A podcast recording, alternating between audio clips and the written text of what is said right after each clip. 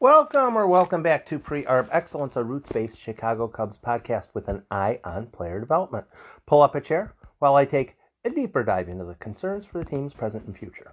Questions are always welcome, whether on Twitter, Tim815, on the Anchor contest line, or on my Facebook Pre Arb Excellence group. Thanks for stopping by for today's episode Lessons from Floro and ask me questions if I was confusing. Congratulations to the Dodgers. I don't think I actually said that in my prior podcast. When a team wins a championship, it should be protocol to say congratulations because so much of our society seems to be um, starkly partisan in one fashion or another, depending upon the field, and the premise of the Dodgers won the World Series. Congratulations. You can be a Dodger fan. You can be a not Dodger fan. You can be a Giants fan. Congratulations. It shouldn't kill you to say congratulations on your being happy today. Quite a few. Do- I'm really happy for Clayton Kershaw. He's been really good for a long time. Things have happened, and finally he gets a ring. It's cool. Um, he, he's he's earned it, and he pitched well in the World Series. So yeah, there. Uh, congratulations to the Dodgers. And one of the things that I strongly recommend is to keep an eye out for stuff that you can see or hear or read that you can learn future lessons on. In the second inning, the Dodgers were in a bit of trouble. They were already down one to nothing. There's runner on. Maybe there's two runners on. I can't even remember.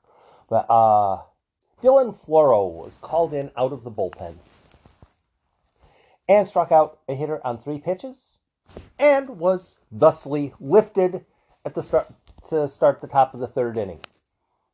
Floro did his job. And back in the day, Dylan Floro was a Cub. I say, you know what? I know he was a Cub, but I really don't know much about him from when he was a Cub. Because when he was a Cub, I was talking about him as far as, well, is he a prospect? Will he develop? Etc. All that kind of stuff. And he was placed on waivers, claimed by the Dodgers. And, well, after a few steps, the um, story has evolved. Are there lessons the Cubs should learn from Dylan Floro but even more importantly than that, way, way, way more, I'm extending my arms about as far as they can go. Way more importantly than should the Cubs learn a lesson from Dylan Floro? Should we, as baseball fans, deeper dive fans of the Cubs, learn something from Dylan Floro? Now, I'm not going to pull the stunt that some people like to pull with, for instance, the Blake Snell removal and say Dylan Floro would have done exactly what he did with the Dodgers if he was still with the Cubs. No, I'm not going to say that because we can't know that. Once Dylan Floro was designated for assignment, placed on waivers, and claimed by the Dodgers, the Cubs' claim on Dylan Floro's future was finished. What he learned with the Dodgers, and then later with the Reds, and then later back with the Dodgers, has very little to do with the Cubs. It has to do with his timeline, his learning, his development.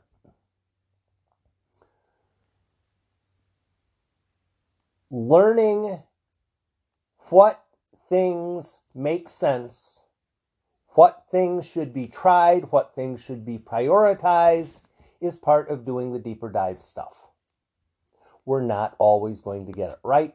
We're not always going to know what would have happened, but it's very legitimate to ask questions along the lines of what would have happened if.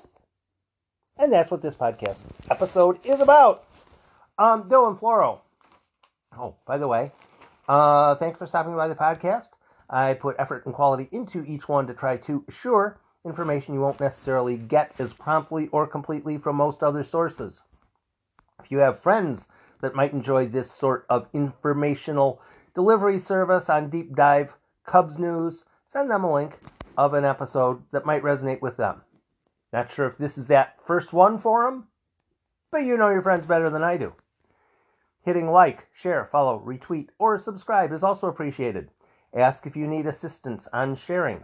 Much of this podcast is on assessing value.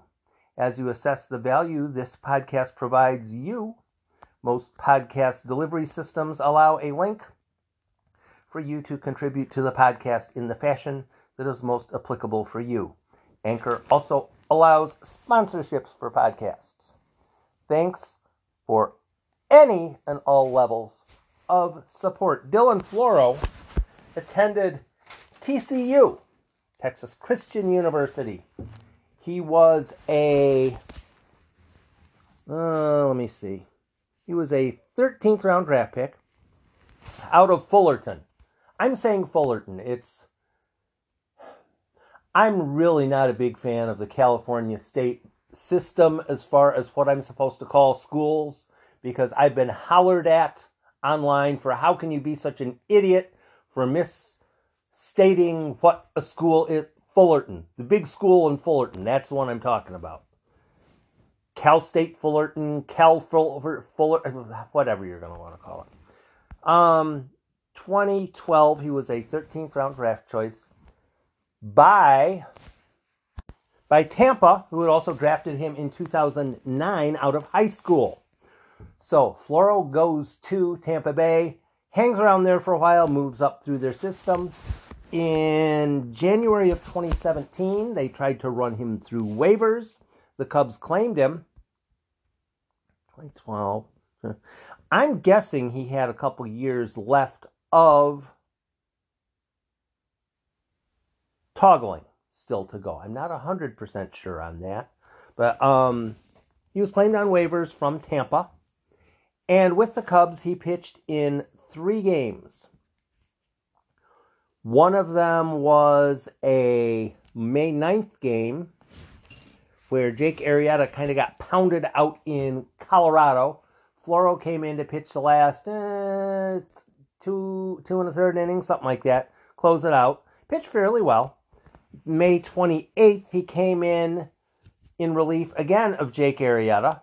This time the Cubs had led 13 to 1 going into the ninth inning, and Floro was on the mound for giving up five runs to the Brewers in that game. And in his final outing with the Cubs, he, well, Jon Lester didn't escape the first inning and gave up 10 runs. That game was pretty much over from before it started. And Floro came in, pitched actually fairly well in that game. So he pitched in three games with the Cubs he was mostly a long reliever, and in the three games he pitched, two of them he pitched fairly well.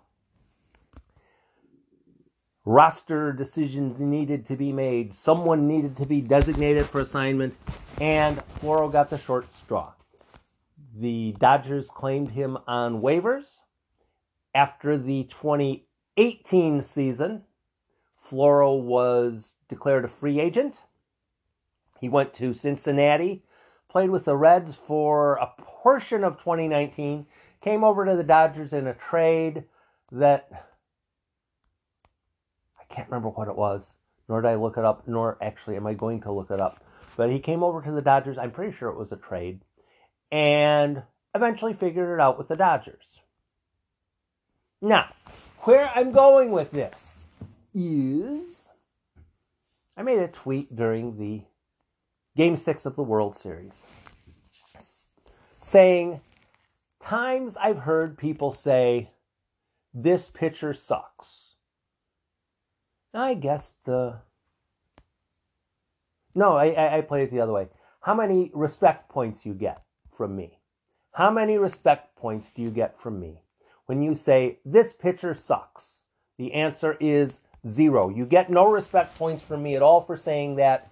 You're basically being completely reactionary. You're looking at something that's going on the field, something has already happened, and now you're making a judgment decision on what's already happened. Zero points for that. How many times have I heard someone say, I'm not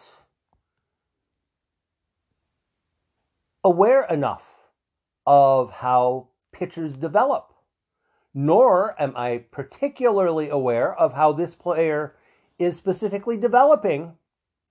So I think I will withhold my assessment on the player because I don't have enough information. If a person makes that sort of a statement, they get about 7,200 respect points. You quite often hear people say, oh a man, this guy sucks. Whereas very rarely do you have someone say, I don't think I have enough information to decide if this guy's any good or not. The second person is a much more entertaining person to talk to because they know that they don't know what they're talking about. They know that there's not enough information. How many outings will it take for you to have a solid opinion on how good a pitcher is?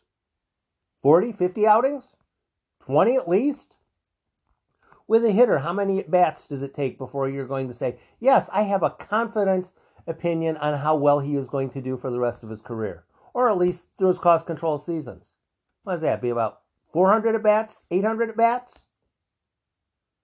But yeah, baseball fans want to throw people missile launch pitchers up to the sun if they give up a home run. Wow. I'm much more interested in long term planning than short term reactionary um, vindictiveness. The Cubs used Dylan Floro three times. Two of them he pitched rather well. One of them he got pounded. And in neither of those games was he used in the fashion that the Dodgers use him. Dodgers use him, come in, make 15 pitches, throw as hard as you can, use your secondary pitch, and then leave. 15 pitches, then leave. 15 pitches, then leave. How many times did the Cubs do that? Carry the four, zero. The Cubs did not use Dylan Floro in the method that the Dodgers are using Dylan Floro successfully. Once the Dodgers lost him and he went to the Reds for 2019, Dylan Floro was good with the Reds. How was he good with the Reds? As a short relief pitcher. 15, 20 pitches and out. 15, 20 pitches and out. The Cubs didn't use him as, as one of those guys.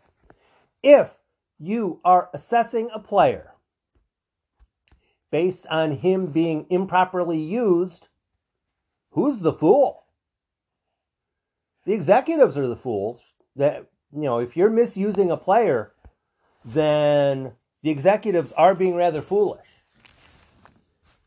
The fan who is overreacting to a player being improperly used, they're also being rather foolish. Now, would the Cubs have gotten the same production out of Dylan Floro that the Dodgers and Reds did? Eh, probably not. Maybe so. But if they were more pot committed to him and they used him in the fashion that would have benefited him and the rest of the team, it might have gotten more of a benefit than claiming him on waivers and losing him on waivers. it's not just a Dylan Floro thing. As players are tra- traversing the pipe, wow, that that word almost didn't come out. As players are traversing through the minor league pipeline, if a player is a starting pitcher, it's best to leave them there. As soon as it becomes apparent they are probably not going to be a starting pitcher, because if you're if you're training a pitcher to be a starting pitcher, he's supposed to be using his three or four pitches quite a bit. Use the fastball, use the curve, use the slider, use the change, all four of the pitches.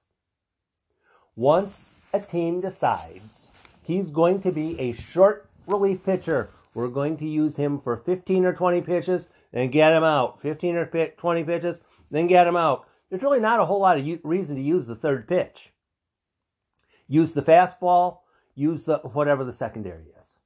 Fastball slider, fastball curve, fastball change, fastball splitter, whatever it is. The goal in an organization should be to properly utilize the talent that you have. Have you ever worked in recruiting? Whether you are in um, like advertising in an organization and your job is to try to get somebody to um, commit to doing advertising for your magazine or on your podcast or whatever. Um, it's hard to convince someone, yeah, I'm going to invest money in you. That's really hard to do. The problem or a problem is when you have people who believe in you, then you mess things up and they decide, I used to believe in you, but I no longer do. When you lose support, that's very counterproductive. You've done all the work to get the support, then you've misfired and lost the support.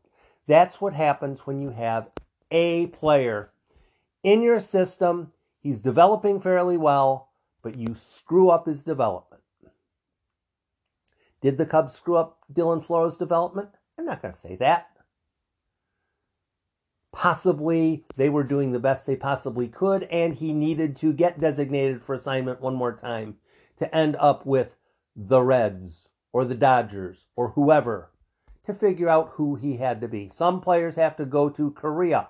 Some people have to go to Japan. Some teams, w- with some players, they get designated for assignment once or twice and they end up at another team, and all of a sudden it's all good. They figured it out. losing talent and watching them, watching those players later do well is really frustrating for fans, for the organization, for everyone.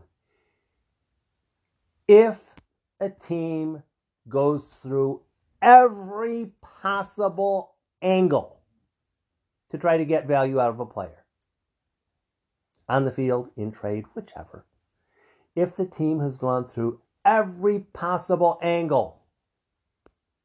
And they just, re- sorry, you've run out of time. It happens.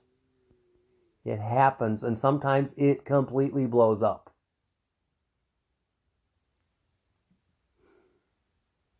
There's a lesson with Dylan Floro. Properly assess talent. When there are no games, it's really hard to assess talent.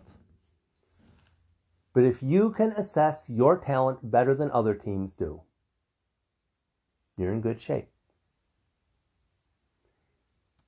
If you can assess other teams' talent better than they do, you might make it to the sixth game of the World Series.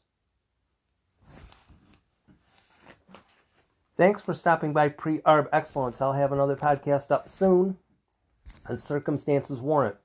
I'll attempt to have that worth your time as well. Be safe, go Cubs, go, and be nice to people.